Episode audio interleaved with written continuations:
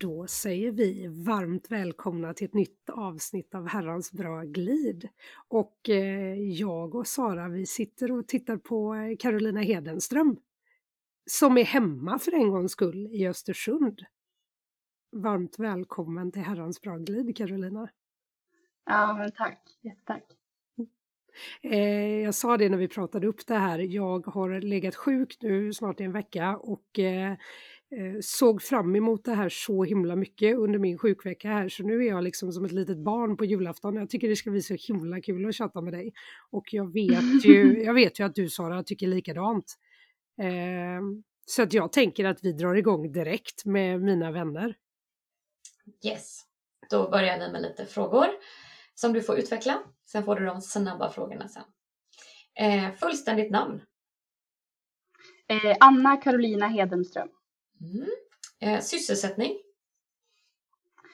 Eh, längdskidåkare och eh, idrottsvetare. Mm. Det kommer vi återkomma sen till, tror jag. Den sista och den första. Precis. Eh, första skidminnet? Um, ja men uh, det är nog någon sån här ellljusträning uh, med Rödöns SK där jag är uppväxt. där man åkte lite skidor och drack mycket saft. det känns som ett tema för, för alla, så här, alla så här barn och ungdomsträningar. Mycket saft efteråt. Mm. Underbar Ja, det är ett vinnande koncept tror jag. Ja. Och Rödön ligger var? Eh, strax utanför Östersund. Mm. Så det har Rödön och så kommer Frösundeflyget och sen efter det så har vi Rödön mot Åre till kan man säga. Mm, okay. yes. Om jag inte hade åkt skidor, hade jag gjort vad då? Ja, det är en fråga som jag inte tänker på så mycket längre men som jag funderar på ganska mycket fram till nu. Eh, jag tror att jag hade studerat någonting just nu i alla fall. Eh, kanske läkare skulle jag gissa. Spännande. Eh, favoritplats att åka skidor och rullskidor? Ja men eh, skidor är nog hemmafjällen, alltså typ eh, Vålådalen, Edsåsdalen, Trillevallen, eh, de områdena. Eh, det, det är där jag åkt mest skidor och där, det är som hemma för mig liksom. Mm. Um, och eh, Ja men rullskidor är ju, har jag också hört på eran podd, men då är det nog mer söderut kanske. Ulricehamn eller? Eh, tänker jag. Nej? Ja, till exempel. Alltså absolut. Ja. Eh, Ulricehamn är jättefint att åka långa skidturer och cykla långa, långa svängar på. Mm. Men, eh, ja, nej, men det är ju ett helt annat vägnät söderut. Så ja, eh, Göteborgstrakten då kanske. Mm. Bra svar. Bra. Ja, favoritövning på gymmet? Mm. Bänkpress. Sådär Kul! Ja. Gött! Ja, sån, sån, sån riktig discostark eh, övning. eller, ja, eller... det är bra. Det, det ingår eh, riktigt hög musik av, på typ, eh, av typ Eminem till det också. Ja, bra där. Mm. Mm, det är bra. Fint bra musik att lyfta tungt till tycker jag. Ja. Mm. Mm. Vad, är, yes. vad är det du gillar så mycket med bänkpress? Eh, nej men eh, jag hade kanske egentligen velat sagt, eller andra övningar som jag tycker om också, det är väl typ marklyft och frivändning. Jag gillar ju liksom att ta i och mm. vända, göra tunga saker. Men bänkpress är ganska så här eh, prestationslöst för mig. Det, jag blir väldigt glad när jag lyfter bra bänkpress och eh, är jag inte så bra på bänkpress så lägger jag inte så stor vikt på det andra övningar vill jag, vill jag vara bra på. Mm. så typ, eh, det, man blir ju aldrig, man blir ju sjukt glad när man persar i marklyft eller, eller chins eller någonting. Men, eh, men gör man inte det då blir jag alltid så besviken. Så bänkpress är lite mer prestationslöst just nu. Ja men det är skönt. Man har en sån eh, stark, stark övning fast utan prestation. Ja, ja exakt. Ja men gött. Gött. Yes. Eh, då kommer de snabba frågorna. Eh, skate eller klassiskt? Klassiskt stakning. Ja, precis. var det jag tänkte. Jag visste, jag visste nämligen att det här skulle komma, så innan då tänkte jag säga så här. Och då får du inte säga bara stakning i klassiskt, utan då är det festvalla klassiskt. eh, ja, men då skate i så fall. Ja, mm. Vad bra, mm. du har det. tänkte. Eh, nästa fråga är då, bakhalt eller dåligt stavfäste? Eh, dåligt stavelse. Långpass eller intervaller? Både och samtidigt. Mm. Så lite intervaller i långpasset? Mm. Mm. Eller impulser som ni skidåkare brukar kalla det va? Eller? Kanske? Ja, det kan det också vara. Absolut. Ah, okej. Det är ja. mer korta intervaller, impulser? Eller? ja, precis. precis. Yes. Eh, träna på morgonen eller träna på kvällen? Morgonen. Eh, åka Vasaloppet baklänges eller springa Ultravasan? Springa Ultravasan. Korta eller långa tights? Korta. Yes, där satt den. Ja, perfekt. Det var de. Korta tights och dunjacka. Aha, ja, lite som någon som sitter här också brukar köra. Ullis, Ullis, kommer, alltid, sån, Ullis kommer alltid i korta tights om det nästan är två, eh, tvåsiffrigt på termometern så kommer hon alltid. Ja, ja, ja. Mm. 10 grader är gränsen för långa tights. Det säger ju min man också. Nu kommer han ju bli jätteglad för det här Karo. Är det tvåsiffrigt då är det alltid korta tights enligt honom. Spelar ingen roll. Exakt. Eller shorts för den delen. Det behöver inte bara vara i absolut. träningssammanhang. Så han kan ju gå med, med liksom en eh, tunn dunjacka men, men Mm. shorts liksom. Det, Dunjackan plockar man aldrig bort. nej. Den är framme året runt. Ja, jag kan faktiskt säga att jag kan tycka shorts och raggsockor funkar nästan året runt. Jag är en sån som fryser Mm. genom fötterna på så här. Så jag kan även på sommaren om det är kallt på golvet inne så shorts och raggsockor. Mm. Mm. Mm, absolut. Vilka härliga kombinationer. Vi är såna, vi är såna stilikoner här känner jag. Ja, exakt. Jo, men de brukar kalla mig det. Är det så? Är du känd för att vara stilikonen? Verkligen inte. Ja, men vad härligt. Vi, eh, nu kommer jag faktiskt inte ihåg exakt hur han svarade, men för ganska många avsnitt sen så hade ju vi, för er som inte känner till, så hade vi ju med din sambo Alfred Buskvist.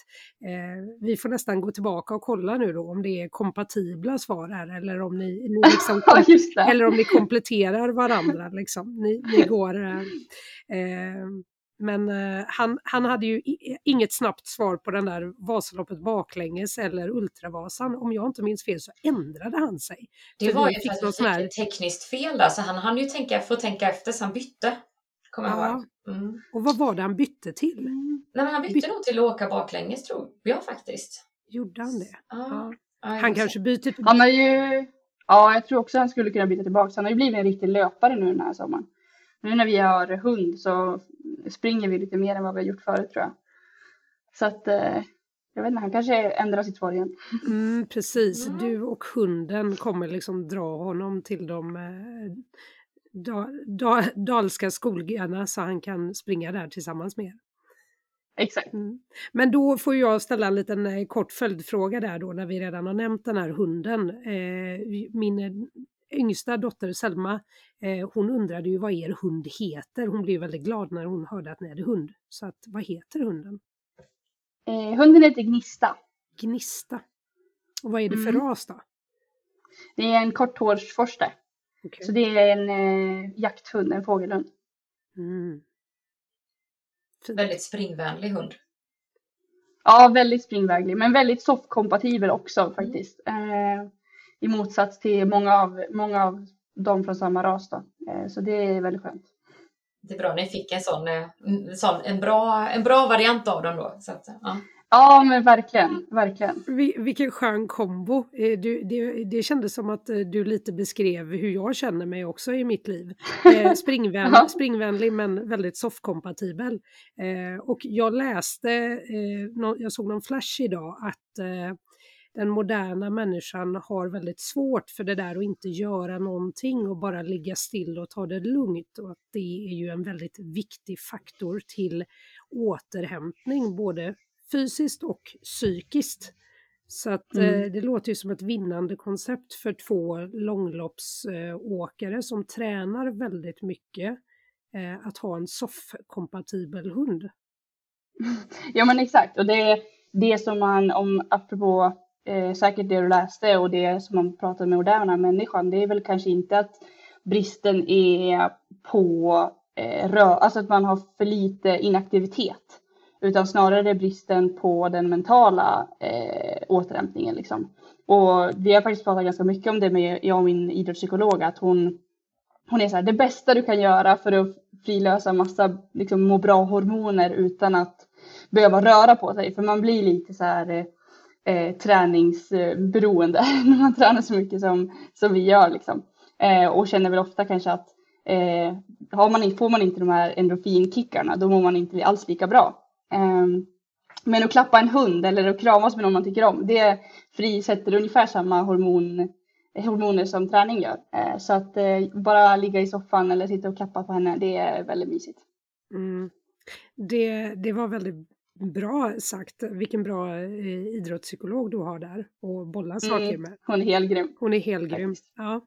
Mm. Eh, men där, där sätter du ju fingret på någonting som är eh, som är väldigt viktigt, liksom just det där att det är inte att det är brist på eh, in, alltså, folk, folk rör ju sig för lite i dagens samhälle eh, och så har vi ju en liten klick då som rör sig väldigt mycket och som kanske hamnar mm. i den här stressen som, som du beskriver där och där tror jag inte bara det är elitidrottare som hamnar i utan även elitmotionär som det finns ett sånt spännande eh, och populärt begrepp idag.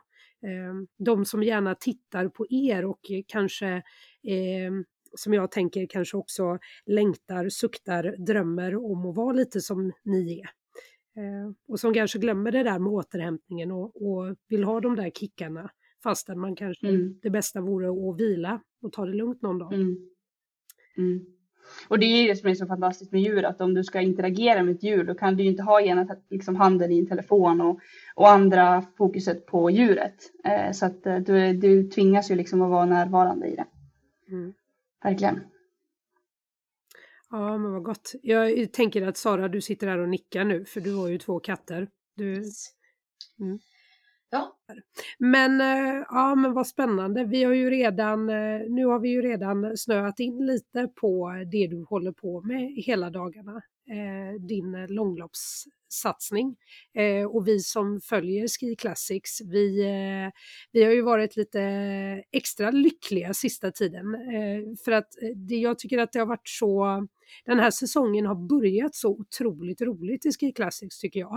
Eh, nu, nu är det ju lite för att jag eh, tycker ju då väldigt bra om eh, dig och Alfred och eh, även Team Ramudden som det har gått bra för. Eh, de, de har ju eh, fått segrar och det har gått väldigt bra för Alfred. Men du har ju också haft en jättefin inledning med en eh, tredjeplats. Eh, och eh, sen har det även varit så himla kul, har jag och Sara konstaterat, att se lite nya personer uppe på prispallarna. Eh, Sofie Elebro till exempel tog ju sin första pallplats och Kati Roivas, finskan, tog sin första och just den här glädjen och, och känslouttrycken liksom och se dem, det, det tog ju även Blomman och eh, Jakob upp. Att just det där, det är roligt att se folk som liksom för första gången får kliva upp på pallen. Det... Vad känner du inför det? Vad kommer du ihåg första, första pall?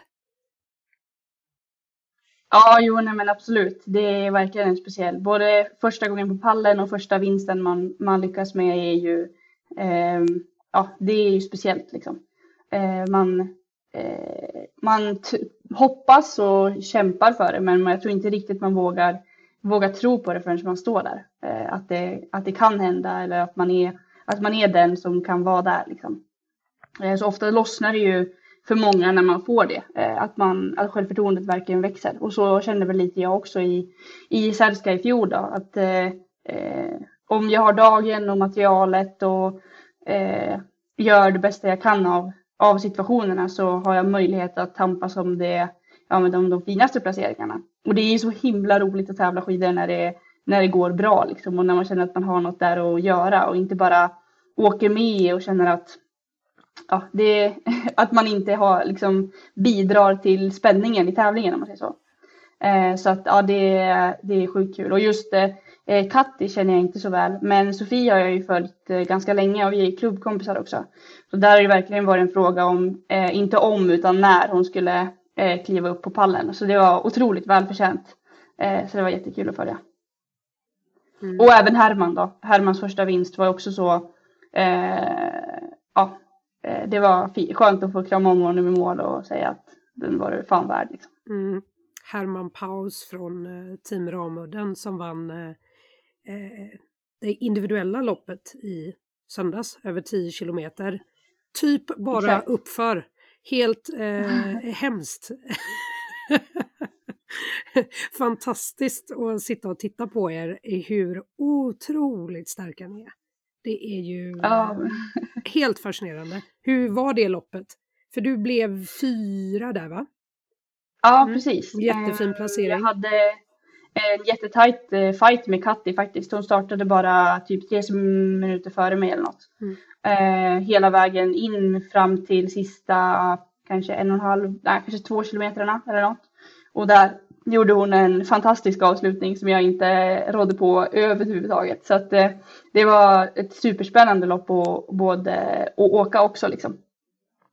och ja, som ni sa, det är uppför hela tiden, men det är sjukt tuff start på det här loppet. Eh, så första kanske en, en och en halv kilometerna, då är det liksom brant. Och första 500 meterna vet jag att det var typ 11,5 procent i snittlutning. Så över 10 procent i snittlutning. Mm. Eh, så det är ju liksom, ja, det är brant. Eh, absolut. Eh, men sen så är det ganska, det är ändå, vi ser att det är stakvänligt liksom. Det är, det är inte så att man känner att man vill diagonala eller ha fäste på skidorna utan det går ändå ganska relativt lätt att staka.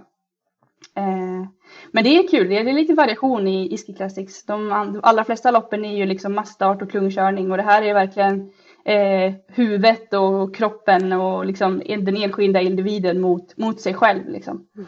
Och hur, hur tufft man vågar plåga sig och så. Så det är helt klart en annan tävlingsform. Passar det dig den tävlingsformen? För jag vet ju, de eh, intervjuade ju många av er före start just, eller eh, Ja, före start var det. Och, och just det där mm. om just att det här är ju så få gånger under Ski Classic som det är individuell start. Eh, och mm. många var ju så här bara, nej, det här gillar inte jag. Det är inte därför jag kör långlopp utan det är liksom, men nu skulle du säga att du tacklar en sån? Nej men jag skulle inte, jag åker inte heller långlopp för att tävla individuellt. Alltså så är det ju. Mm. Det är ju liksom, då hade jag ju tävlat världscupcyklar istället såklart. Men jag tycker att det är Eh, alltså det passar väl mig ganska bra och det är väl därför jag tycker att det är ganska kul också. Mm. Eh, jag har alltid tyckt om individuell start och, och har ju under åren utvecklat en ganska bra kapacitet uppför också. Så eh, det är klart man tycker det är roligare då liksom. Mm. Eh, men sen är det ju det här man-man, kvinna mot kvinna fighten som är ja, men det som kittlar allra mest ändå. Så mm. att, eh, ja. Men det är, är det två lopp tror jag på hela säsongen som är sån eh, individuellt race. Mm. Av 15 då eller vad det är.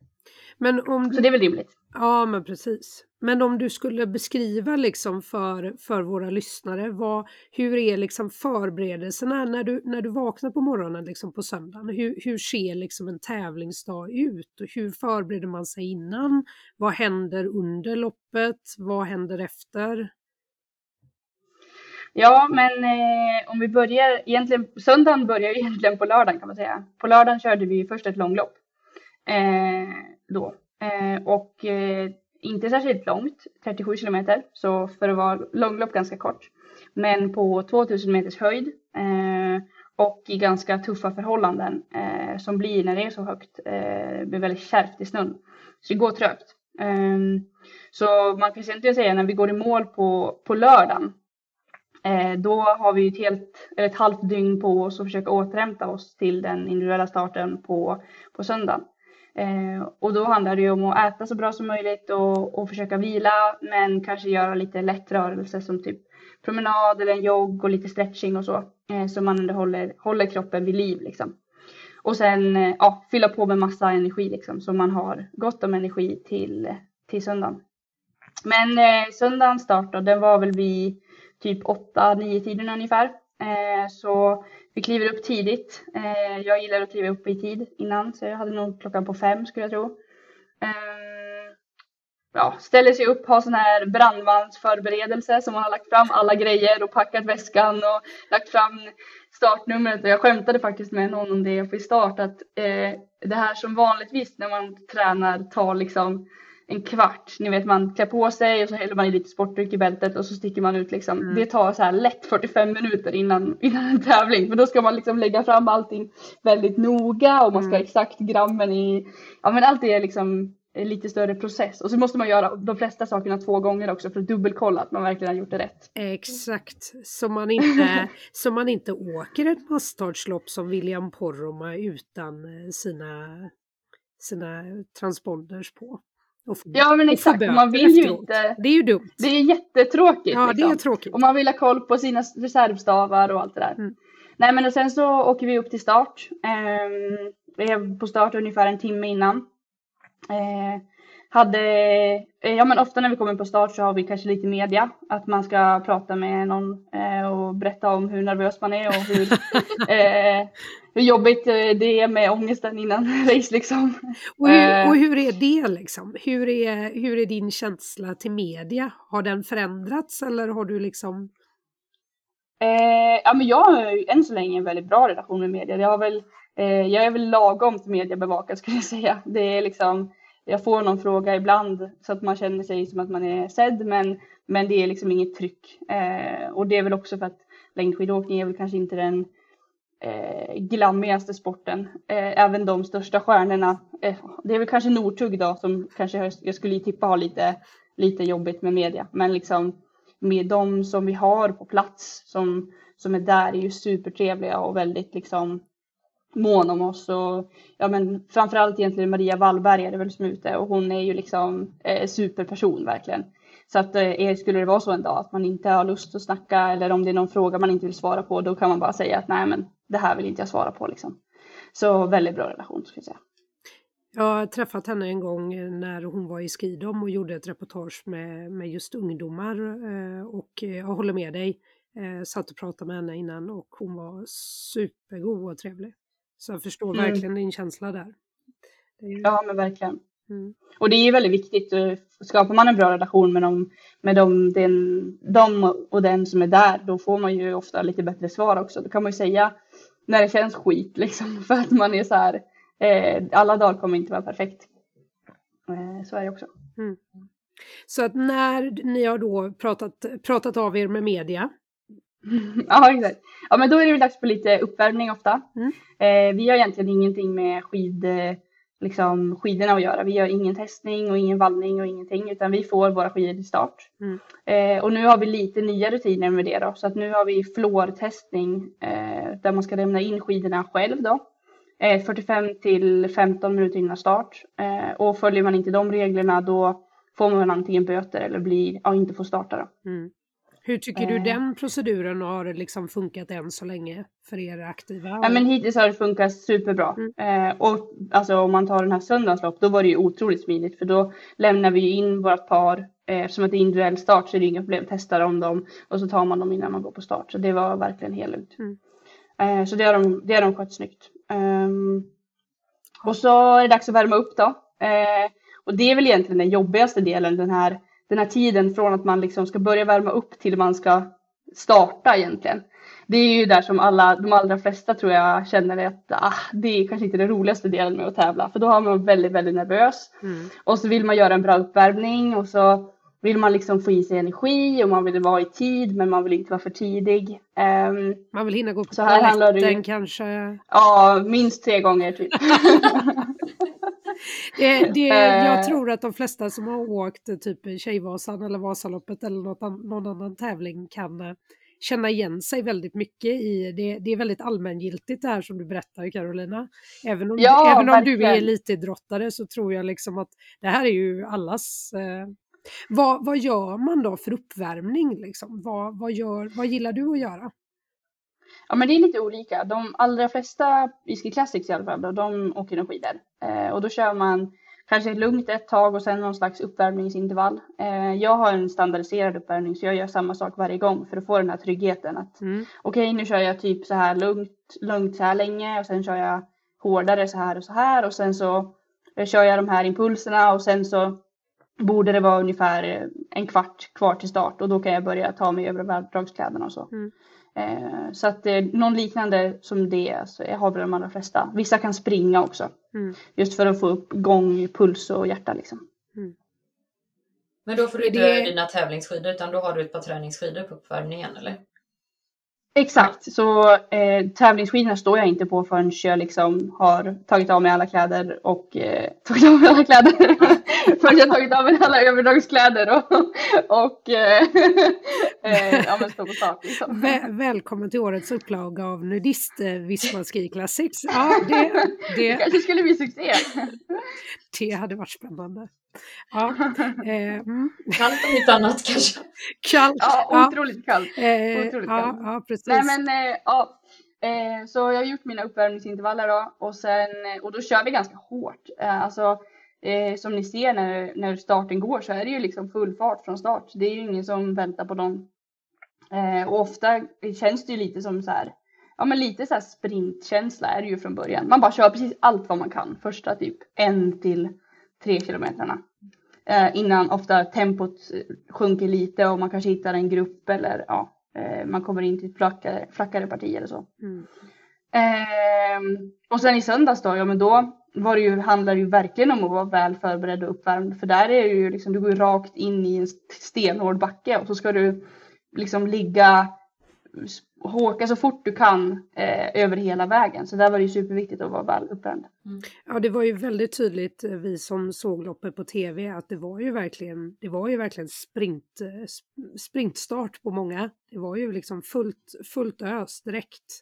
Mm. Eh, sen så blir ju jag, eller vi, man hörde ju det på sändningen, men man blir inte så medveten om det på bilderna just hur tuff den första biten var.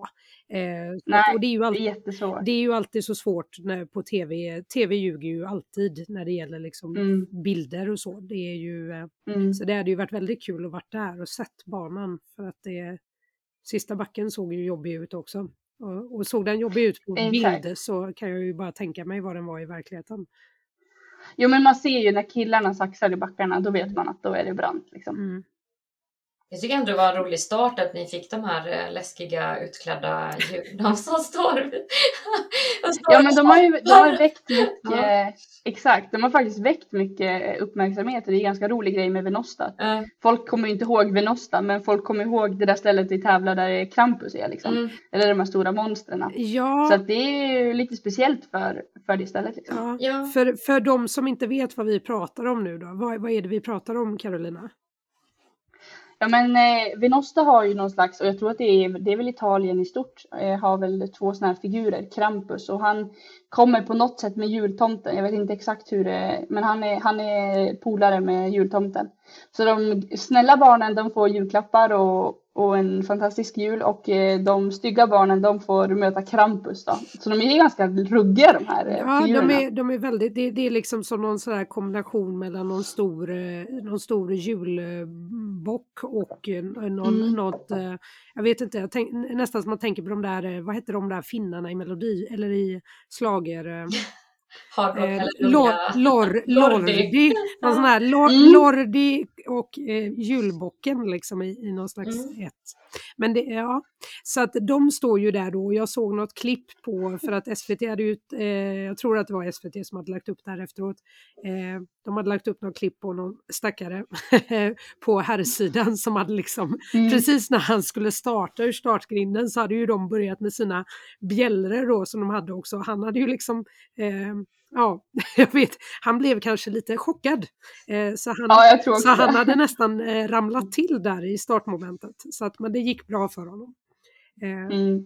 Men, eh, men du skrev ju en rolig grej också som jag tog fasta på direkt. Jag, kan, jag vet inte om det var fler som erbjöd sig, men annars så står mitt erbjudande fast Carolina. För att du la ju ut på en Instagram story att eh, du la upp en bild på de här två och så skrev du att nästa år så, kan, så är jag i en av dräkterna. Det hade varit ett härligt gig eller någonting sånt. Och då erbjöd jag mig att vara den andra. Så att om du tar Ja men det tycker jag, jag tror verkligen att vi skulle göra ett bra jobb alltså. det tror jag med. Vi skulle vara ett radarpar. Så att eh, jag, jag tycker vi ser eh, om, eh, jag, jag försöker vara där nästa år. Så, Någon har ju Ja, sagt men- att de luktar väldigt, väldigt illa. Men det var inget du Det- kände? Nej. Ah, det var nog inget jag tänkte Nej. på i stunden så. det kanske är inne i dräkterna- dräkten man känner det mer än, eller? Ja, Ja. Ja, jag vet inte. Men vi får, vi får köra loppet först och så får vi heja på killarna sen. Jag älskar att du säger att vi ska köra loppet också. Mm. Bra, bra utmaning där. Ja, jag kan se om de har någon sån här motionärspool man kan ansluta sig till. Ja, ja, ja. ja. Mm. Nej, det hade varit häftigt. För de senaste loppen nu ni har kört har det inte varit motionärslopp också va? Eller det har bara varit? Eh, nej, eller de har i alla fall varit skilda starter då. Mm. Så eh, i Badgerstein så undrar om det var, jag tror det var lopp efter vårt lagtempo på lördagen. Mm. Eh, var det. Eh, men jag skulle inte rekommendera någon att åka med Nosta heller. jag vet inte, det är fruktansvärt jobbigt alltså. Men om vi går tillbaka nu då till den här känslan som du ger uttryck för här, för att det var ju också väldigt många som sa det eh, efter målgång, både de som det hade gått bra för och, och de som det, det liksom hade eh, ja, gått bra för. Det beror ju på vad man, vad man anser är gått bra och, och gått mindre bra. Man kan ju ha olika definitioner och olika liksom, syn på sitt resultat och prestation men det var ju eh, det var ju många som sa att det här var liksom vedervärdigt. Hur, hur liksom motiverar man sig under ett sånt lopp när de här känslorna kommer, när man är liksom i det här? Vad, vad, vad tänker du på? Vad, vad har man liksom Eh, ja, men alltså eh, man tänker ju på allt eh, under ett lopp. Jag vet inte om ni känner igen det också. Att eh, under, under ett långlopp speciellt så har du ju otroligt mycket tid att tänka. Alltså du hinner ju tänka att du är bäst i världen och du hinner tänka att du är absolut sämst i världen också. Ja, eh, så, eh, vi åkte nu fem varv tror jag på den här slingan på lördagen. Och det är liksom, vad kan det vara, mellan 10 och 15 minusgrader och som sagt 2000 meters höjd. Eh, och snön är så otroligt kärv så att eh, det går inte fort när man åker uppför. Och dessutom är hela, alltså halva banan är uppför kan man säga och halva banan är utför. Så att man står egentligen aldrig och får något så här så att man känner sig snabb. Eh, och det, jag tror att det är just det som är så jobbigt med den här banan att antingen så eh, liksom kämpar man i sån fruktansvärt motvind är känslan. Eller så står man nästan i fartställning. Eh, så det blir liksom, det är ganska tufft för huvudet. Jag vet när jag kom på varv tre tror jag så kom Max och Stakston och skulle värma upp inför herrloppet. Då står de längst ner i vändningen på, på racet. Och det är liksom precis, alltså de har skidor på sig och ryggsäckar och överdragskallar. Det är precis att jag kan åka om dem, alltså åka förbi dem när jag tävlar. För att det går så långsamt. Jag liksom hinner tänka att fy satan vad långsamt jag åker. Eh, så att det, ja, det är ett superspeciellt lopp. Men eh, eh, Eh, ja, men det jag jobbar med egentligen, eh, förlåt mitt eh, långa svar som vanligt, det är ju Nej, att... Nej, eh, älskar det. det är att eh, eh, alla tankar får vara okej. Okay. och att hjärnan funkar ju så att den tänker man negativt så kommer den ta upp det väldigt fort och tänker man positivt så kommer den lätt slå ifrån sig det.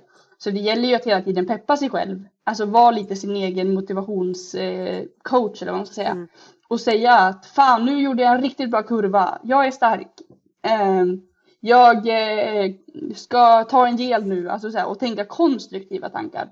Eh, teknik eller nu ska jag åka ikapp den här personen som är framför mig. Eller nu ska jag göra en snygg övergång här från stakning till saxning. Eh, och liksom lura huvudet att inte tänka tänka den här motorvägstankarna som bara kommer så här.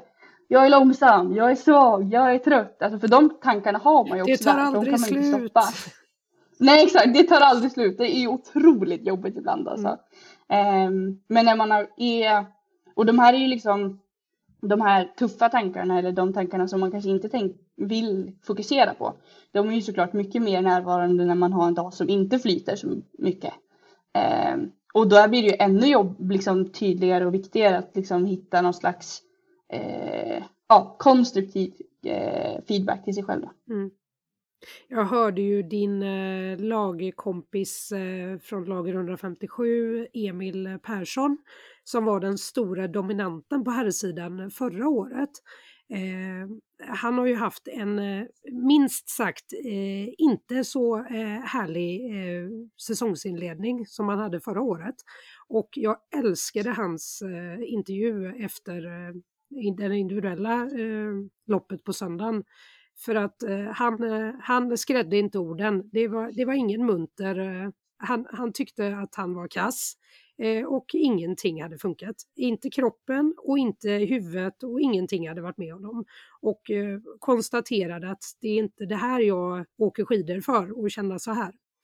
Eh, så att det kan ju verkligen den mentala biten i kombination med den fysiska biten, man märker ju det liksom när det det, det kan, ibland tror jag att det är lätt som åskådare, eh, tv-tittare och tro att det är så herrans lätt. Bara för att det ser så lätt ut ibland för er. Men det är ju inte det. Det är ju otroligt mycket arbete som ligger bakom från, från alla inblandade och, och det där när man får en, ett bra resultat eller känner att man har gjort en bra prestation, det är ju mycket jobb bakom. Mm. Och det kan, ju, det kan ju vända ganska snabbt också, även om det har gått otroligt bra. Så det är ju... Verkligen.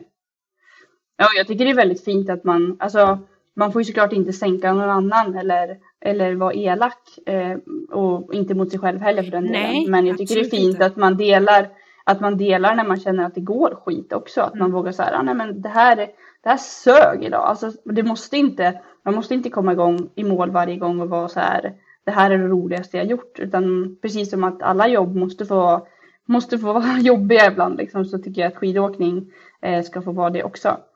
Eh, så ja, nej, det, Ibland är det kul att åka skidor, oftast är det kul att åka skidor, men inte alltid. Nej, men exakt och det, det vet jag ju, du, jag och Sara tycker ju är så himla härligt med dig, för du är ju verkligen, det, det, finns ju andra också, men du är ju verkligen en av dem som bjuder på det här känsloregistret från när det är lycka över, över alla det, liksom bredder till, till att det faktiskt du kan komma och säga att det suger.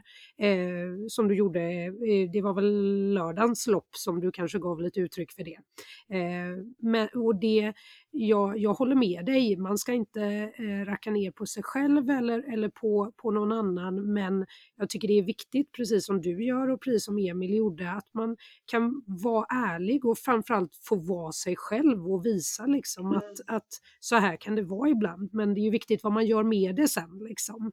Eh, Såklart. Men eh, där, där, har ju, eh, där har ju vi några sådana här liksom Carolina moments nu då som vi har upplevt hittills den här säsongen. Eh, vi, börjar med det negativa först så kan vi avsluta med det positiva. Eh, du, du säger ju det här under lördagen att, att du, du jobbar med, med dina tankar och vad som händer och eh, Max och Stakston de får inte vara ute på banan nästa gång hör vi ju klart och tydligt. För de, de, de kan inte åka där och sänka folk. Liksom. Men, men, Nej, det är helt deras fel. Ja, helt, helt opsykologiskt faktiskt. De får, inte, de får vara någon annanstans och värma eh, Men du gjorde ju en sån och det la ju du även ut en liten film på. Du, du, tagg, du fick med SVT-filmen där i ditt eh, inlägg. Eh, du, gjorde en liten, du tog en liten semester eh, ner i snön en stund. Vad, ja. vad hände där?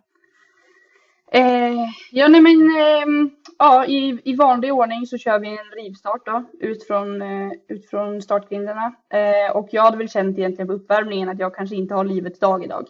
Så att jag var så ganska medveten om att jag kommer få, jag kommer få kriga idag liksom. Mm. Eh, och eh, känner väl egentligen ganska fort att jag kanske inte har riktigt materialet som är konkurrenskraftigt heller. och då får jag supertufft att hänga med i starten för starten den här höga hastigheten är inte, är inte min starkaste sida. Liksom. Eh, så jag får verkligen kriga på gränsen liksom. Mm. Eh, hela första ett och ett halvt varvet kan man säga. Eh, men hittar väl till slut en klunga som funkar rätt bra med Sofie Elebro, Hanna Rodin eh, ja, och några till liksom. Och vi börjar teamköra lite och känner att ja, jag är inte starkast här men här kan jag nog åka lite i alla fall. Eh, och så ja, egentligen så står jag bara bakom Hanna och Hanna, när man kommer i suget på folk så får man ju sån här slipstream. Eh, så man får liksom lite fart, fartsug.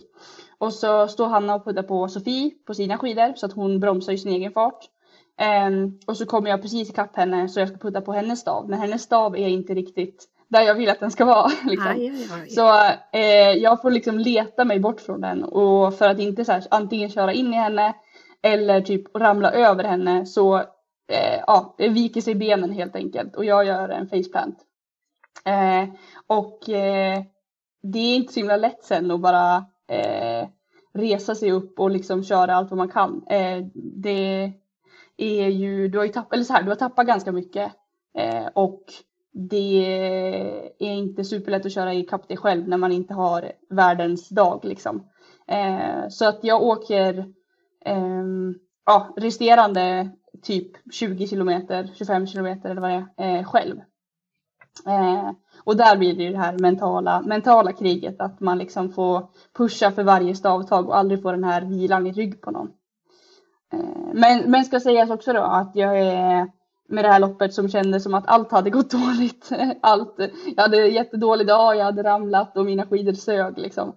Så Eh, bestämmer jag mig väl på sista varvet att så här, jag ska fan göra en bra avslutning på det här loppet i alla fall. Och ser eh, Ishida och eh, Guro Jorheim eh, framför mig som jag har sett, eh, ja men egentligen jagat under hela loppet. Och jag säger jag ska ikapp de här. eh, så att eh, eh, från botten på sista backen upp till toppen då som är kanske tre kilometer eller vad det är, fyra. Eh, då kör jag liksom precis allt, precis allt vad jag kan för att köra ikapp dem och mm. hinner precis spurta om de två. Så jag är ju supernöjd med, med avslutningen jag gör på loppet. Bra jobbat. Är det, mm. är, det där, är det där viktigt eh, liksom för dig, just det där att få en, eh, få en bra liksom, en bra avslutning eller rättare sagt en bra liksom, känsla inför nästa. Alltså om det nu blir så här som du beskriver att det kanske inte blev den dagen som du hade önskat eller hoppats på innan start. Liksom. Men nu, nu blev det som det blev, du gjorde det du kunde. Men, men just det där att ändå hitta ett, ett liksom delmål, hitta, hitta en mm. prestation mm. inom prestationen, är det viktigt för dig? Ja, det är jätte, jätte, jätte, jätteviktigt. Alltså, det viktigaste för mig när jag går i mål, det är att jag känner att jag har gjort det jag kan. Att jag har fått ut så mycket krafter som jag har eh, av dagen. Liksom. Mm. Eh, sen hur den dagen är, det kan jag ju inte påverka, påverkan när jag stod på start. Liksom. Utan det, har ju, det är ju massa beslut som har lett fram till det. Eh, men att få lägga sig där i målfållan och känna att men, okej, jag har fan tagit ut all kraft jag hade idag. Eh, det är superviktigt. Alltså verkligen. Och sen så handlar det ju också om Alltså ser man det bara rent resultatmässigt så är det ju också en total att tänka på. Eh, så att varje placering man har upp eh, är ju jätteviktig för mig i både gula och, och rosa västen eh, när, man, när man tävlar om de här västarna utöver säsongen. Mm. Så det är viktigt därför också. Mm. Men framförallt handlar det om lite så här självuppfyllelse och känna att man gör ett bra jobb. Mm. Skulle du säga att det är någonting liksom som du har haft lätt för, som du har haft med dig liksom alla, vi är ju alla olika. Eh, sådär. Har du haft med dig det här och, och jobbat lite med det eller är det någonting som du har fått jobba väldigt aktivt med, liksom att hitta den här? Mm. Nej, jag har jobbat jättemycket med det. Mm. Eh, jag, jag tror att jag, ja men det här är en sån här, jag tror att det är en teammentalitet som jag har lärt mig mycket av. En sån Britta, Britta-grej att mm. där, jag, ska kunna, jag ska kunna säga när jag, när jag gjort klart ett pass eller en dag eller en vecka att ja okej, okay, allting gick inte perfekt och så, det kommer det aldrig göra. Eh, men jag ska veta, liksom för mig själv och inte för någon annan, det spelar ingen roll, att jag i alla fall gjort det jag kan. Eh, annars är det ju väldigt lätt att liksom tappa huvudet som vi säger. Och eh, bara sluta åka tekniskt bra, sluta fylla på med energi under loppen, alltså, eller träningspasset eller vad det handlar om. Eh, men jag tror ju någonstans att det är ju inte det är inte de här dagarna när du flyter, då är det inte svårt att vara människa liksom, eller skidåkare eh, för den delen. Det kan ju de flesta vara. Det är ju liksom, eh, ja, då rullar det ju. Men det är ju, vi definieras ju av de dagarna som när det inte går perfekt liksom. Eh, så att eh, jag försöker väl, ja, försöker väl leva efter det. Men definitivt så. Det är viktiga viktiga ord där. Eh, och det gör ju kanske då att den där stunden när saker och ting faller på plats och man har den där härliga dagen blir liksom extra skön när man vet liksom vad som har krävts för att leda fram till det. Eh, och jag tyckte ju att det var helt eh, magiskt eh, och det vet jag ju att Sara, du tyckte också och många, många med oss att när du, eh, när du blir trea eh, nu för, vad är det? Nu får du påminna mig. Hur, länge, hur många helger sedan är det? Eh, ja men två helger sedan, typ en och en halv vecka sedan bara. Ja det är ju mm. det. Det är bara tiden flyter bara ihop. När du blev mm. Eh, trea i det loppet och korsade mållinjen, sträckte händerna, armarna mot skyn och eh, var så lycklig. Det var, det var sån lycka liksom. Och sen i eh, intervjun efteråt så har du alltså den härligaste reaktion som jag någonsin har sett. Eh, din, eh, eh, det, jag hade liksom missat den här för vi, vi hade varit borta hela helgen så vi såg i loppen och då i SVTs liksom sändning där bara loppen låg där, där hade liksom inte intervjuerna med åkare, eh, lo, eh, de låg inte där. Så vi fick liksom leta länge och väl för jag hade fått tips av Anders Buskvist eh, att eh, du måste gå in och, och, och, så måste du visa eh, Selma och Julia mina döttrar måste visa dem det här. Det här är så härligt. Eh, och eh, för er som inte har sett då så blir du, ja, du är väldigt, väldigt lycklig i intervjun eh, och är väldigt, väldigt rörd i intervjun. Och sen avslutar du så härligt när de frågar vad ska du göra nu? Vad, vad, vad säger du då? Eh, ja, men jag, eh, eh, ja, jag tänker väl som oftast inte riktigt över mina ord. Eh, och eh, det, det första jag vill göra är ju att ge Alfred en kram. Liksom. Mm. Eh, för att han är ju superviktig för eh, ja, men framförallt mig som människa men också som skidåkare såklart. Eh, så att det är när jag lyckas så vet jag att det beror på han också till en viss, om stor del. Så då, frågan är ju då, hann du bort och krama honom? Innan fanns Nej, alltså det sög. Det sög. Det sög. Aj, jag, stod ju, jag stod ju och kollade liksom. De stod och gjorde sig förberedda för sin start när jag gjorde intervjun. Så jag såg att de sprang till start och sen var jag kanske inte skitsugen på att ge han liksom ja, springa dit och ändra hans fokus liksom. Utan jag ville att han skulle få en bra, en bra uppladdning för sitt lopp. Men jag gav han en kram i, i målfållan i alla fall då. Mm. Eh, och han hade ju också gjort en fantastisk prestation där på lördagen så det var, ja, det var kul. Ja, för att han, han lär ju ha sett hur det gick i alla fall för dig och det, det gav ju honom uppenbarligen, det verkar gå bägge vägar mm. den här att eh, ni, ni ger varandra saker för han gjorde ju en jättefin eh, sitt bästa resultat. Gjorde han ju i det. Ja, exakt. I det loppet. Och dessutom efter, efter hur han har sprintat eh, full fart. Jag stod ju bara, vi satt på den här dopingkontrollen efter loppet och såg när han sprintade in eh, på andra sprinten då. Och jag satt och bara skrek på honom att så här, lugna dig för helvete liksom. Du kör ju om en svinfin liksom, totalplacering och den här dopingkontrollanten är ju liksom såhär okej okay, lugn. Det, ja. Eh, det är bara skidor och så jag bara det är inte bara skidor, det här är mitt liv! Och det där är min kille liksom, kör! Eller jag vet inte. Va, helt rätt, så. vadå lugna dig? Ja, jag var, jag, var så, jag var så irriterad på honom då alltså. Usch. Ja.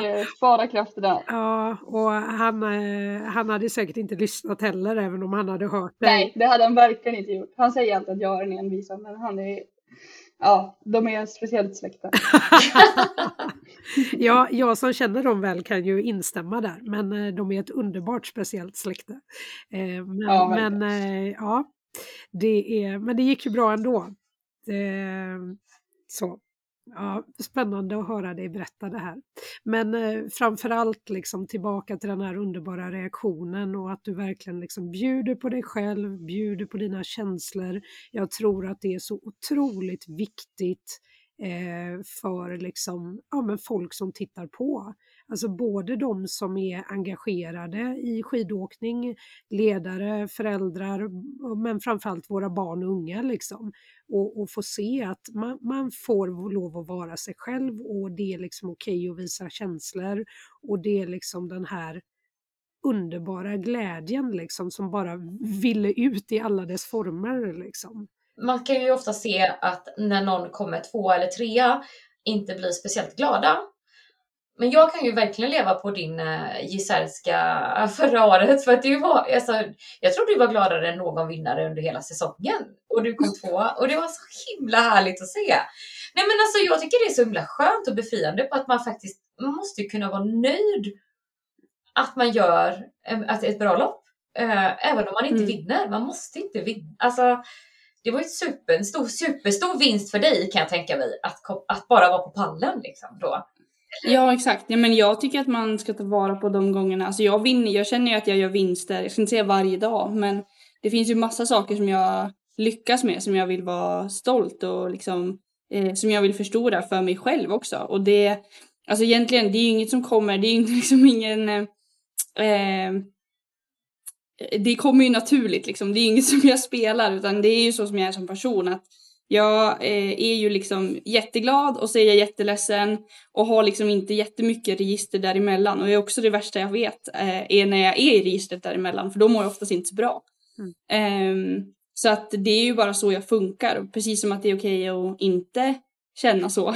Eller så här, eh, man måste ju inte vara den som uttrycker sina känslor på det sättet. Så, så, så hoppas jag att det känns okej okay för alla att jag, att jag har de, eh, de känslorna också. Liksom.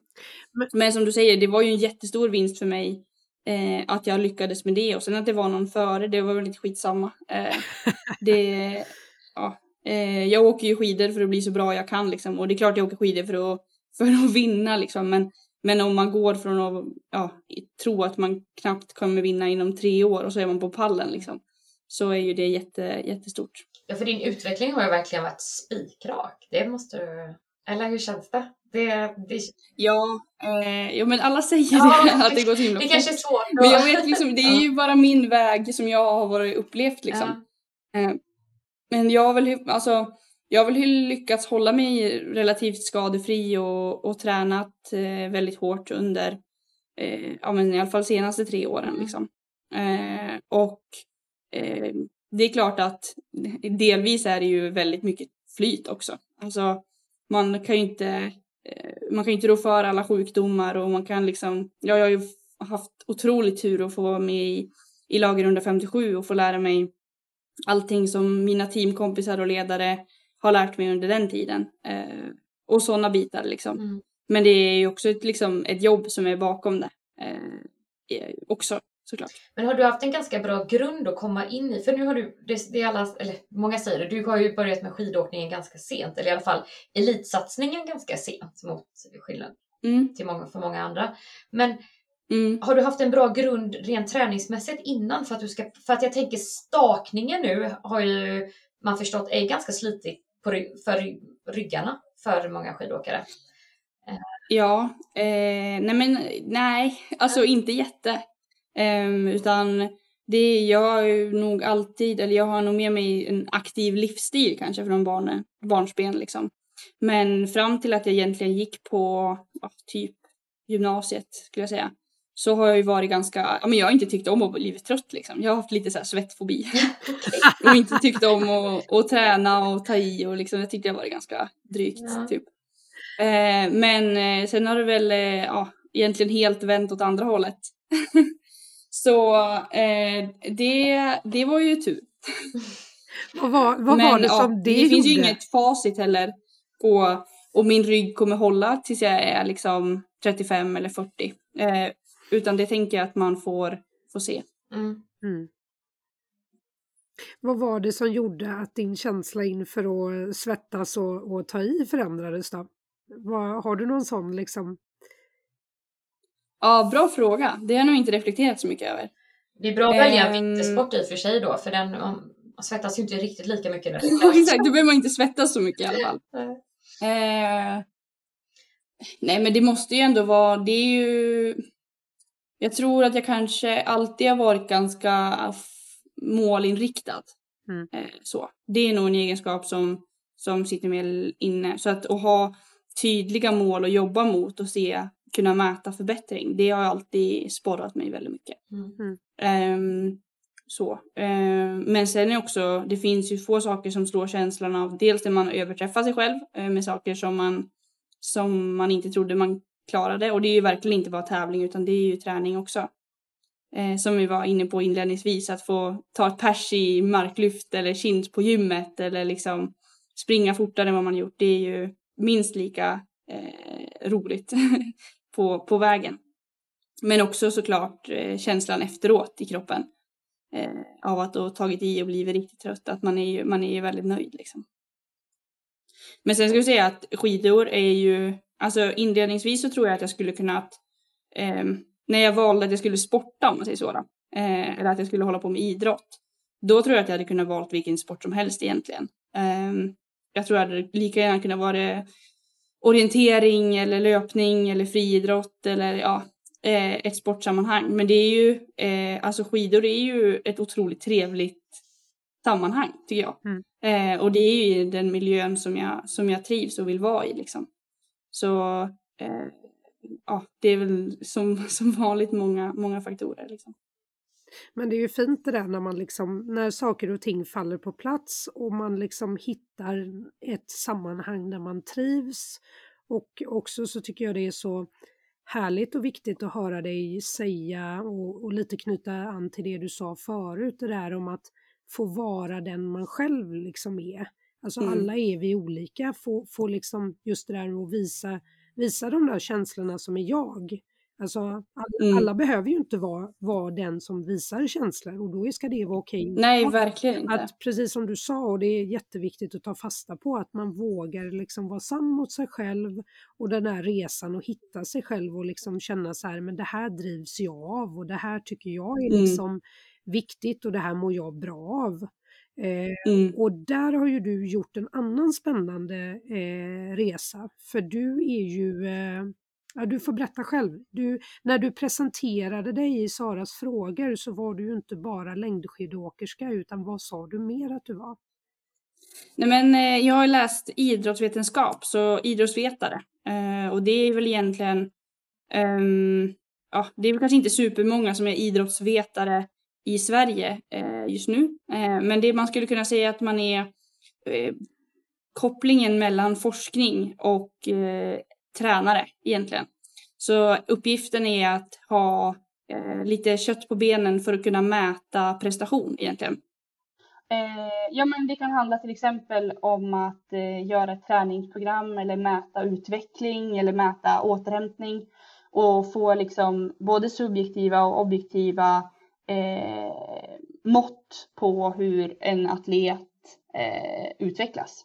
Eh, och det på alla nivåer då, från, från motionär till elit. Så det är väldigt, väldigt brett eh, kan man lugnt säga. Ja men superspännande. Eh, och vi har ju även varit eh, och eh, dykt ner i din, eh, för du kan ju titulera det att du har gjort en avhandling nu också. Grattis till det! Ja, ja tack! Vad, vad, är, eh, vad heter den? Och vill du berätta lite kort? ja, precis. Eh, men rubriken som jag satte på den, det är Vill du fortsätta tävla i längdskidor? En undersökning av vilka faktorer som är avgörande för att tjejer väljer att fortsätta respektive sluta tävla efter gymnasiet. Mm. Så det är en matig rubrik. Men eh, ja, eh, faktorer till vad som gör att man vill liksom fortsätta eller sluta tävla i, i längdskidåkningen. Jag tycker ju att det här är jättespännande. Mm. Eh, det, det, tror jag eh, du tycker också Sara. Eh, det, jag, vi, vi har ju liksom, eh, du, du nämnde ju Britta förut, eh, en av, en av för, föregångarna, förebilderna. Hon, hon, där var ju vi inne och pratade mycket om, om just junior, senior, liksom, vad, vad händer och, och, och, vad är utmaningarna? Och det har vi ju även pratat med Anders om. Eh, och det såg ju jag mycket när jag själv var, var ungdomsledare och ligger mig lite extra varmt om hjärtat. Så jag tycker ju att det här är super både behövligt och jättespännande att du har gjort. Och när, nu, nu kan jag ju villigt erkänna att jag inte har hunnit läsa exakt allt, men jag älskar ju, jag gjorde ju själv eh, intervjustudie, eh, eh, intervjumetoden när jag gjorde min C-uppsats på socionomutbildningen. Så att det här, eh, liksom, den här grejen som du har gjort, den funkar ju för mig personligen. Liksom. Jag gillar ju det när man får lite bilder från folks, liksom, vad de säger. Och du har ju klippt in mm. ganska mycket citat från eh, tjejerna som du har intervjuat. Eh, ja. Har du lust att berätta, du intervjuade åtta tjejer och om jag inte har fått det helt om bakfoten så var det ungefär hälften av dem som fortfarande åker skidor och den andra mm. hälften hade då lagt av. Eh, mm. Hur hittade du tjejerna? Hur valde du de här åtta? Eh, ja, nej, men den här, eh, egentligen är det som en fortsättning av en, en det, eller ett arbete som Svenska skidförbundet gjorde mm. eh, förra hösten då, eh, med där bland annat Ida Ingmarsdotter och Martina Höök var inblandade i en grupp. Mm. Eh, och de ville liksom egentligen kartlägga framför allt hur, hur det ser ut. Eh, och jag ska säga, det, som, det är kanske det som folk har eh, missuppfattat mest, att det är ju inte så att nödvändigt, jag har inga siffror på att det är fler tjejer än killar procentuellt som slutar. Nej. Utan det är så här, vi ser att det är färre tjejer som vill hålla på och satsa på längdskidor och det ser du ju även i de här elitmotionärsleden att det är ju betydligt fler herrar eh, som åker Vasaloppet än, än damer liksom. Men, så det är egentligen bara ett antagande. Mm. Eh, men eh, ja, eh, skidförbundet gjorde i alla fall en enkätstudie som var helt anonym där där man fick svara på ett antal frågor varför man fortsatte och varför man eventuellt slutade och varför och så. Eh, och den här studien var väl tänkt om en mer eh, ja, väldigt kvalitativ då och få eh, lite mer beskrivningar så att skidförbundet skulle kunna göra, ja, börja på i alla fall och göra förändringar i arbeten och det handlar ju då om under skidgymnasiet och tiden strax därefter eh, där vi ser, ser stora tapp liksom. Mm. Eh, och det var ju, alltså det var ju helt fantastiskt. Jag gjorde ju totalt tio intervjuer eh, från, ja, ifrån den här enkäten då så kunde man fylla i, vill du vara med på en vidare studie? Och det här var mitt material. Yes. Eh, så jag satt ju med liksom tio tjejer som verkligen så bara öppnade upp eh, och svarade jätte, jätteärligt och härligt, eh, eller härligt, ibland inte härligt, på, på frågor varför varför man tyckte det var tufft eh, och vad man tyckte eh, man skulle ta vara på. Liksom. Mm.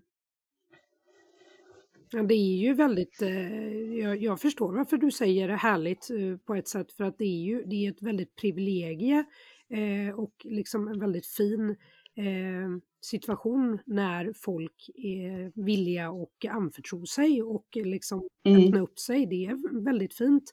Och där får man ju liksom ett, ett ansvar på något sätt att man vill liksom, man vill använda deras ord och, och göra någonting bra med det. Så jag kan tänka mig att mm. du har mm. känt ett stort, ett stort ansvar där och liksom gö mm. göra det eh, få fram deras ord på ett bra sätt och det tycker jag verkligen att du har lyckats med för att man liksom, man hör tjejerna tycker jag i dina citat. Eh, mm. Väldigt eh, spännande att läsa. Eh, det som slog mig, eh, kanske inte helt förvånande med tanke på att jag jobbar med det jag gör och har varit inne i den världen och känner många. men, men ändå, det är, ju, det är ju just de här faktorerna som tjejerna tar upp som är väldigt viktiga och som i, i vissa av fallen brister då. Eh, och det är ju verkligen det här att känna det här stödet och, och den sociala samhörigheten och känna liksom att man ja, men kan, vara, kan vara sig själv och få stöttning i att hitta sig själv och när man mår dåligt att man har någon att prata med. Eh, du tar ju upp, ni tar ju upp ett väldigt viktigt ämne, kost. Eh, mm. Eh, blev väldigt eh, berörd, eh, som jag berättade för Sara innan sändning här, av en av tjejerna som väldigt tydligt rasade i vikt under skidgymnasietiden och inte fick frågan varken från nära eller, eller de som jobbade på skidgymnasiet. Och det är ju säkert av rädsla eller osäkerhet. Det finns ju massa skäl till varför man inte frågar, men hon hade ju bara mm. velat ha frågan hur mår du? Ja. Och det blir jag väldigt sådär, där, där har vi ju liksom, där misslyckas man ju när man inte liksom mm. ser en person, för de, de har ju sett. Eh, och det tyckte jag att tjejerna var väldigt liksom tydliga med att där de upplevde att det var svårt. Eh, både mm. prata om det själva men, men framförallt liksom stöttningen. Mm. Ja, nej, det är jätte, jätte jag ska inte säga att det är ett svårt ämne. Det, jo, det är ett svårt ämne, men det gör mig frustrerad att det är svårt. Eh, för att alla människor eh, måste äta och eh, annars så kommer vi ingen vart. Eh, och eh, alla människor måste liksom hantera den här att eh, ja, men den här pressen som finns utifrån om hur man ska se ut och eh, det är ju liksom, det spelar ingen roll om du är elit eller motionär så har du ju fortfarande du matas ju med bilderna hela tiden av att vad som är en optimal kropp och hur en vältränad människa ska se ut och eh, ja, alla de delarna. Liksom. Så det är ju någonting som alla, alla måste ta, ta hand om. Liksom. Mm. Men sen är det klart att det blir extra eh, tydligt när man håller på med en idrott som är eh, där prestation hänger till en del eh, av kroppssammansättning. Liksom. Eh, men med det sagt så är inte det bästa att vara tunnast. Eh, det tycker jag vi har ett eh, väldigt bra exempel i Marit Björgen eller Britta. Att det är inte de, de tunnaste atleterna som har lyckats allra, allra bäst utan Marit var ju ett fysfenomen och den styrka var ju att hon var jämn, precis som Britta då. Och att hon hade både den här uthålligheten och styrkan. Eh, och och ett VO2 max då. Mm. Alltså en bra, en bra kapacitet. Mm. Eh, men också eh, det som jag tycker man pratar egentligen alldeles för lite om och det som någonstans var målet med, med uppsatsen. Det är att hon mådde bra på vägen. Eller verkade må skapligt bra på vägen i alla fall. Och eh, också, ska, ska tilläggas, få barn direkt efter och under karriären. Mm. Eh, vilket också tyder på att kroppen är i någon slags eh, balans. Mm. Liksom. Eh, så att det är väl mer sådana delar som, som jag skulle vilja att man lyfter. Liksom. Och det är fan att man ska tappa så mycket folk för att man ska vara liksom smalast. Jag blir så frustrerad. liksom. det, eh. det, är inte den som har snyggast magrutor som kommer åka fortast på skidor. Nej, eh. nej, det är ju inte det och jag håller med dig i din frustration men vi får ju försöka liksom vända den här frustrationen och göra någonting härligt, eh, eh konstruktivt och liksom så här, göra mm. det vi kan med det här och jag, jag tycker ju att det är det är jätteviktigt att prata om det. Bara det att vi, alltså jag, jag tror ju precis som du säger att det är ett jättesvårt ämne, men bara för att det är mm. svårt så menas det inte att vi ska tysta ner det, då blir det ju ännu värre. Nej. Och då hittar man ju mm. på saker i sitt huvud ännu mer. Eh, var, var det någonting annat när du gjorde de här intervjuerna som du slogs av? Liksom? Vad, vad tar du med dig själv från det här som du tycker är viktigt liksom, att ta upp och ta fasta vid? Nej, men vi har ju pratat om, om miljön, eh, att trivas i den miljön man är i. Eh, och vi har snackat lite om kost då. Men sen så är det ju också den här prestationsångestdelen mm. som också finns. Eh, och hur man överkommer det. Att, eh, från att, att flytta fokus från att det jag ska prestera till hur jag kan göra det bästa jag kan. Eh, så att prestationen ligger i, i ens egna handlingar och inte i relation till andra. Liksom. Mm. Eh, och där är ju ett sätt, det är ett arbetssätt liksom. Det, du sätter ju mål eh, som elitåkare, garanterat sätter några mål i alla fall. Eh, att ja, men jag ska lyckas med det här resultatet eller ja, jag ska klara det här. Men du, jag tror att det är många som bara stannar där, eh, även som motionärer. Att ja, men det, jag ska vara topp 100 på Vasan eller jag ska, ja, vad som nu är de största målen. Och så om man inte står på start på Vasan den dagen då, har man misslyckats med allting som man har gjort då? Eh, det tycker inte jag, för då har du antagligen tränat stenhårt och du har antagligen utvecklats supermycket mm. eh, på, i flera olika faktorer. Liksom. Men har du inte de här tydliga, för återigen, hjärnan är ju liksom, vi, har, vi är ju dumma höll jag på att säga, men vi är också väldigt lättlurade. Mm. så det är ju bra. Eh, att har man det här att ja, men jag ska genomföra x antal sidningslopp jag ska eh, träna så här många gånger i veckan på det här. Alltså då känner man ju hela tiden att man lyckas med grejer och det är det man vill. Man vill ju känna att fan jag är grym. Mm. Jag var grym den här veckan också och man vill liksom kunna få hänga upp sin, det man gör på någonting så det känns meningsfullt. Mm. Liksom. Och det är ju därför man sätter sådana mål som åka Vasan eller eh, ja, eh, komma på pallen eller vad det nu handlar om för att man vill ha något att sträva mot. Mm. Och jag tror att den här strävan den är ju liksom, ja, jag vet inte, jag vet inte vad man skulle vara utan strävan liksom åt något håll. Nej, då kanske man skulle fastna i den där soffan som vi pratade om i början eh, alldeles för länge och det skulle inte heller bli produktivt. Eh, nej, men det är väldigt spännande det där du säger för att det var ju någon av tjejerna som hade slutat som hade haft ett väldigt uttalat mål att hon ville bli bäst i världen. Liksom. Det mm. hade uppenbarligen sänkt henne för att hon mm. liksom inte och det är ju inget fel att uttala det. Det har vi ju massa stjärnor som uttalar och de får applåder eh, vitt och brett av att det är så underbart att höra någon som är så tydlig med sina målsättningar och vågar tro och vågar säga det högt. Eh, mm. Men samtidigt så är det ju väldigt svårt om det där målet är väldigt eh, långt ifrån mm. där, man, där man är och, där man får hjälp, hur, hur ska man då hamna där? Eh, och den, och den liksom diskrepansen däremellan, det är ju det som uppenbarligen blev för mycket för henne. Och sen hade vi någon mm. annan som jag tyckte var väldigt intressant att läsa som egentligen inte hade alls det som mål. Eh, vederbörande var inte speciellt intresserad överhuvudtaget av att bli bäst utan ville egentligen hålla på med skidor för att det var roligt. Eh, det var mm. lite kul att tävla men det var liksom inget sådär. Men det blev inte heller eh, bra för att där fanns inte stödet att få då med den målsättningen utan då slutade man istället. Eh, mm. Och det är ju också synd. Eh, för att vi vill ju ha folk som åker skidor.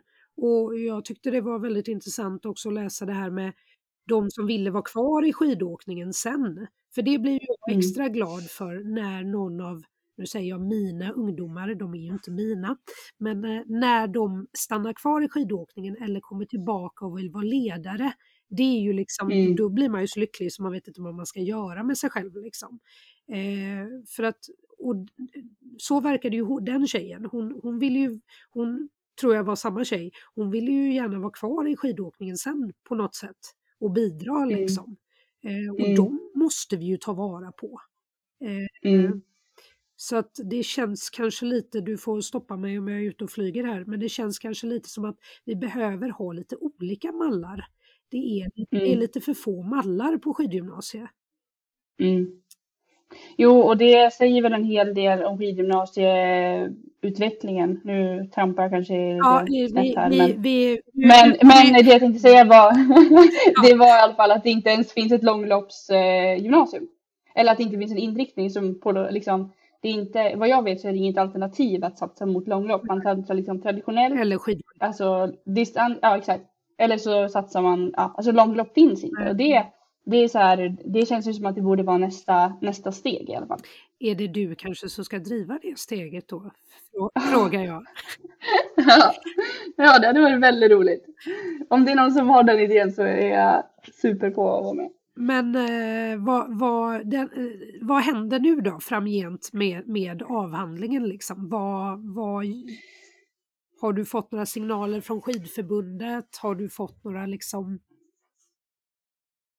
Ja, eh, vi var ju i väldigt lång kontakt med Carrie McGavely eh, som är, undrar om hon är typ centrumledare på Vintersportcentrum tror jag. Jag vet inte exakt hennes titel, men hon är ansvarig för forskningen i alla fall. Eh, och sen en forskare som heter Astrid Schubring som har gjort mycket kvalitativ forskning mm. eh, på det här. Och sen även Martina och Ida. Eh, och vi skickade in en ansökan om att få göra egentligen exakt samma sak som jag har gjort i min C-uppsats. Men i en så kallad riktig forskningsstudie. För att det jag har gjort eh, det är ju liksom ett studentarbete. Mm. Eh, och så sökte vi pengar för det men fick inte de pengarna eh, nu i år. Eh, så att, eh, och de här människorna måste ju ha pengar för att finansiera, för det här är ju deras jobb liksom.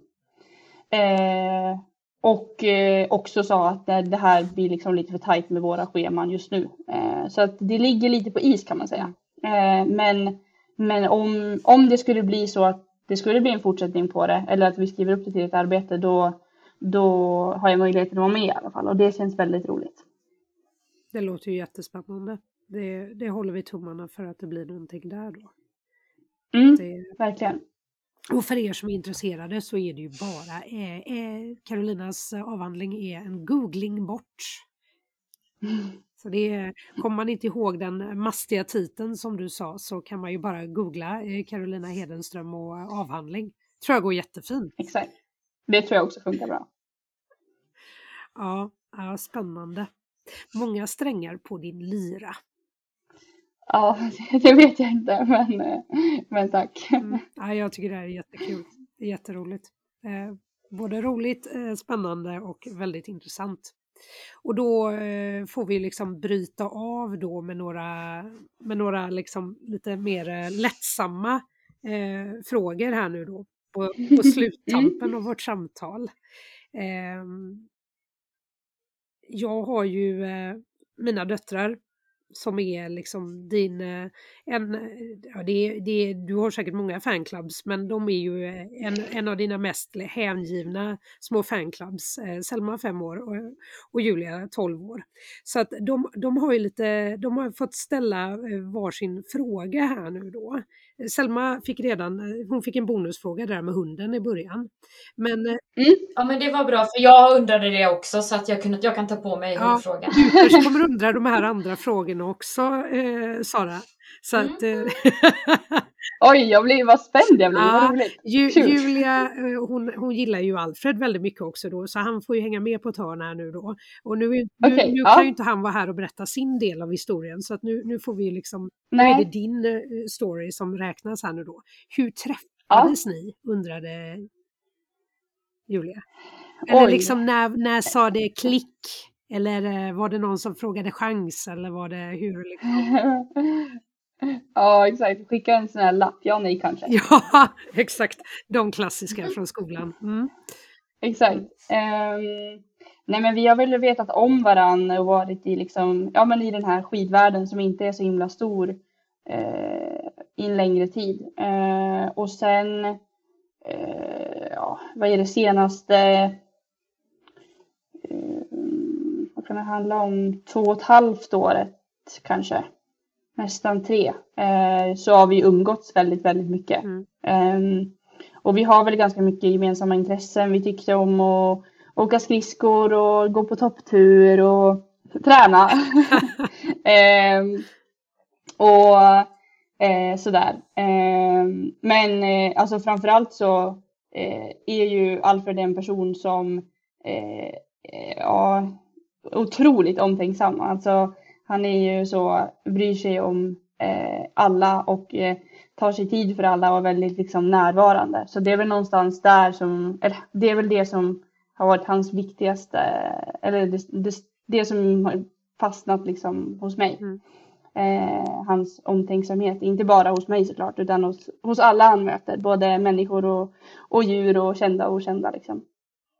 Eh, men ja, eh, det var också, äh, det tog lite tid. Han var lite svårflörtad kan man lugnt säga. Ah. Så ni, ni, får väl, eh, ni får väl fråga han om hans bild av det. Ja, Men det, eh, det... jag skulle säga jag skulle säga att eh, han, jag var väldigt säker eh, längre än vad han var. Okay. Innan, jag, eh, innan han kom på bättre tankar. Och så till slut så var det faktiskt en av mina kompisar som, ja, vi hade väl stött och blött det här ganska många gånger antagligen.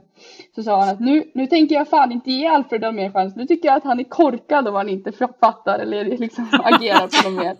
Nu, nu tycker inte vi om Alfred längre.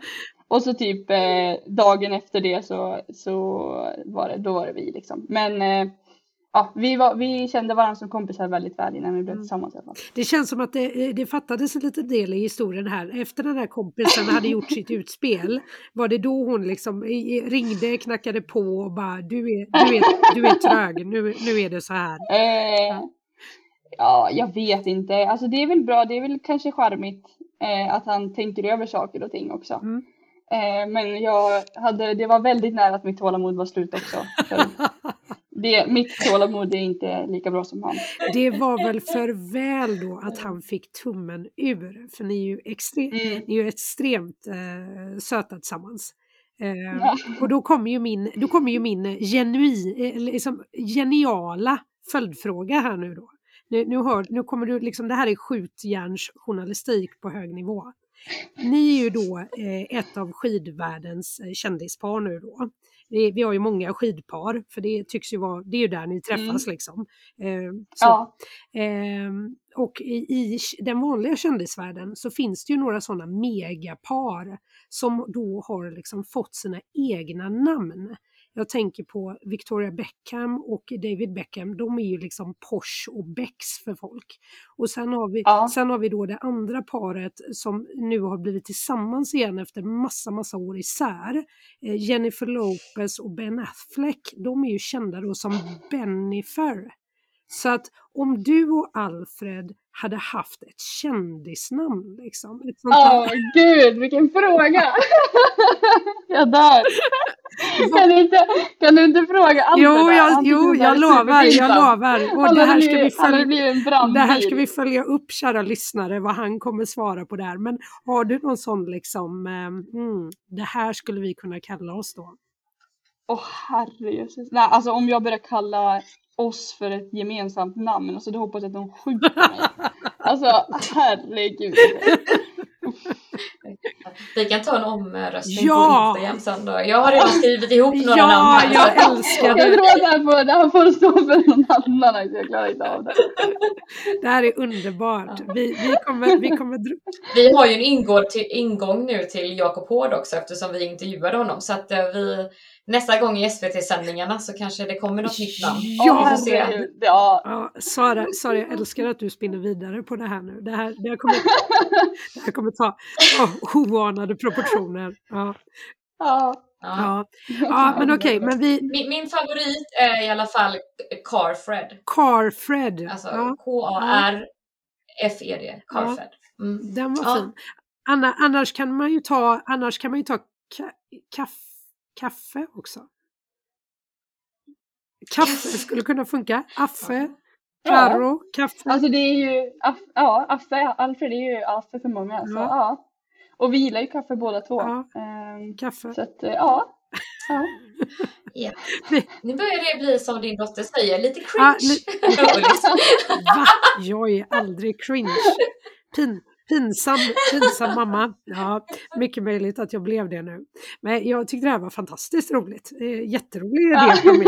Men jag lovar, vi ska mangla, vi, vi, ska, vi ska ta det här med Alfred också. Du ska inte vara den Ja, enda. gör det. Ja. Väldigt gärna. I livesändning. Ja, helst. i livesändning ska vi göra det. Vi får ha någon sån liten kort variant med honom. Mm. Men, eh, Exakt. Han vägrade ju nämligen hälsa och önska dig lycka till inför säsongen när vi intervjuade honom. Där gick ju hans gräns sa han. Nej, där går gränsen. Det, det var liksom, vi fick, kunde inte hälsa, han kunde inte hälsa dig och eh, lyck, eh, önska lycka till till Ni var ändå konkurrerande team sa han. Ni var, ja precis, det gick inte, ja. där gick gränsen för konkurrerande nej, team. Då. Precis. Ja, ja. ja nej, det är helt rätt. Vi gillar egentligen inte ens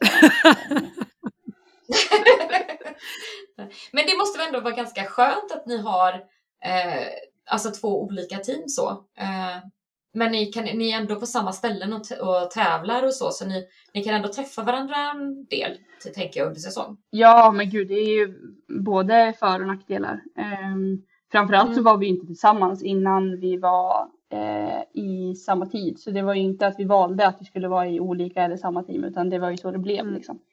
Um, men jag skulle verkligen inte ha något problem att vara i samma team som honom heller, utan det, det är ju mer än så som det har blivit liksom. Och det skulle kanske kunna vara annorlunda i framtiden. Men, men det är, alltså ibland suger det ju. Um, det är ju. Vi har ju våra bubblor liksom när vi är ute och ska väl helst inte träffa andra än teamet liksom uh, för att hålla oss friska och så. Mm.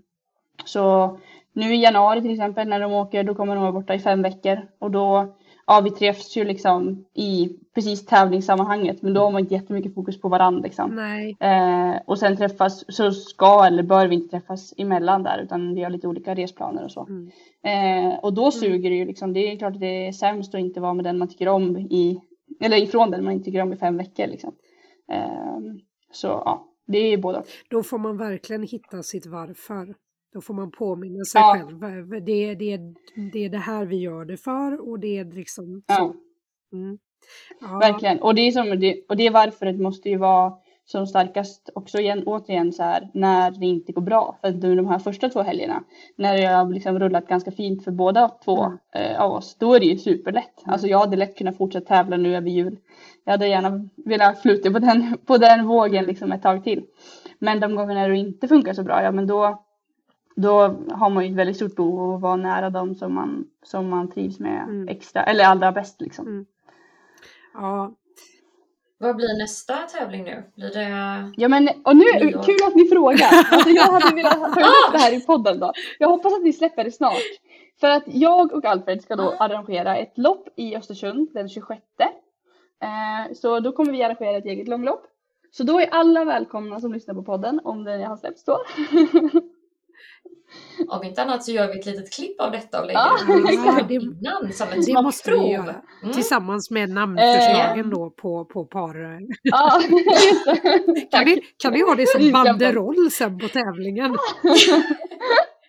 Vad heter tävlingen? Carfreds. Ja. Nej, men vad, Ja, nej, så det ska... Hedenqvist kanske? Ja, varför inte? Ja. Nej men så det blir nästa tävling. Eh, Så då hoppas vi att det kommer Mm. komma lite folk. Eh, Jag tror att eh, mina lagerkompisar, mina lagerkillar kommer komma i alla fall. Eh, Så Mm. de har, de har signat upp. men, vad, men vad kul! Hur kom ni på den här idén?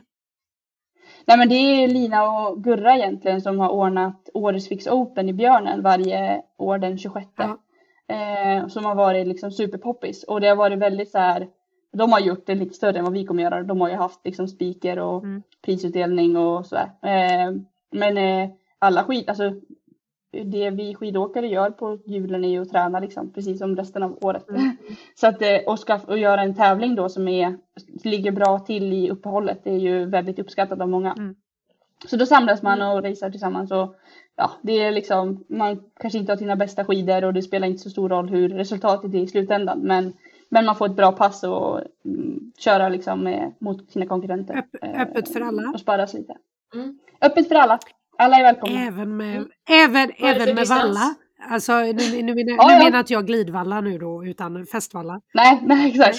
Utan eh, det är ju klassisk stil som gäller då. Mm. Eh, och vi kommer Mm. nog köra, jag skulle gissa på att vi kör två gånger 20 kilometer ungefär. Eh, så fyra mil. Eh, I Östersund? I Östersund, I, exakt. I Östersund. Mm. Mm. På skidstadion då i de här trevliga uppförsbackarna eller? Eh, nej men det är det vi ska försöka undvika då. Så det är loppet som Mm. heter One Partner Group-loppet eh, i Östersund. Eh, som är ett som stridnings eller eh, challengerlopp i, som går i januari. Då brukar det gå upp mot Torråsen som det heter. Så ett varv uppe där då. Eh, så det är lite, ja, det är stigningar absolut. Men det är inte, det är inte världscupbanorna liksom. När du säger två gånger eh, 20 kilometer, får man liksom eh, pausa en stund då efter 20 kilometer, dricka lite saft och ha det lite Ja, mysigt och så, Ja, byta kläder och sen börja om? ja, absolut. Perfekt. Skulle man vilja vara med i 20 kilometers klassen så kan man nog lämna in en ansökan det. Ja, men det är bra för, för att öka tillgängligheten liksom för, för fler. Om man inte vill ta gånger två så räcker det med gånger ett. Då. Exakt. Ja, ja, men vad roligt. Det blir spännande att se. Ehm, ja, men vad kul. Vi, vi avslutar med en, eh, en eh, sista fråga från Selma nu då. Vad önskar du dig i julklapp? Oj. Eh, Svåraste frågan hittills uppenbarligen. ja. Mm.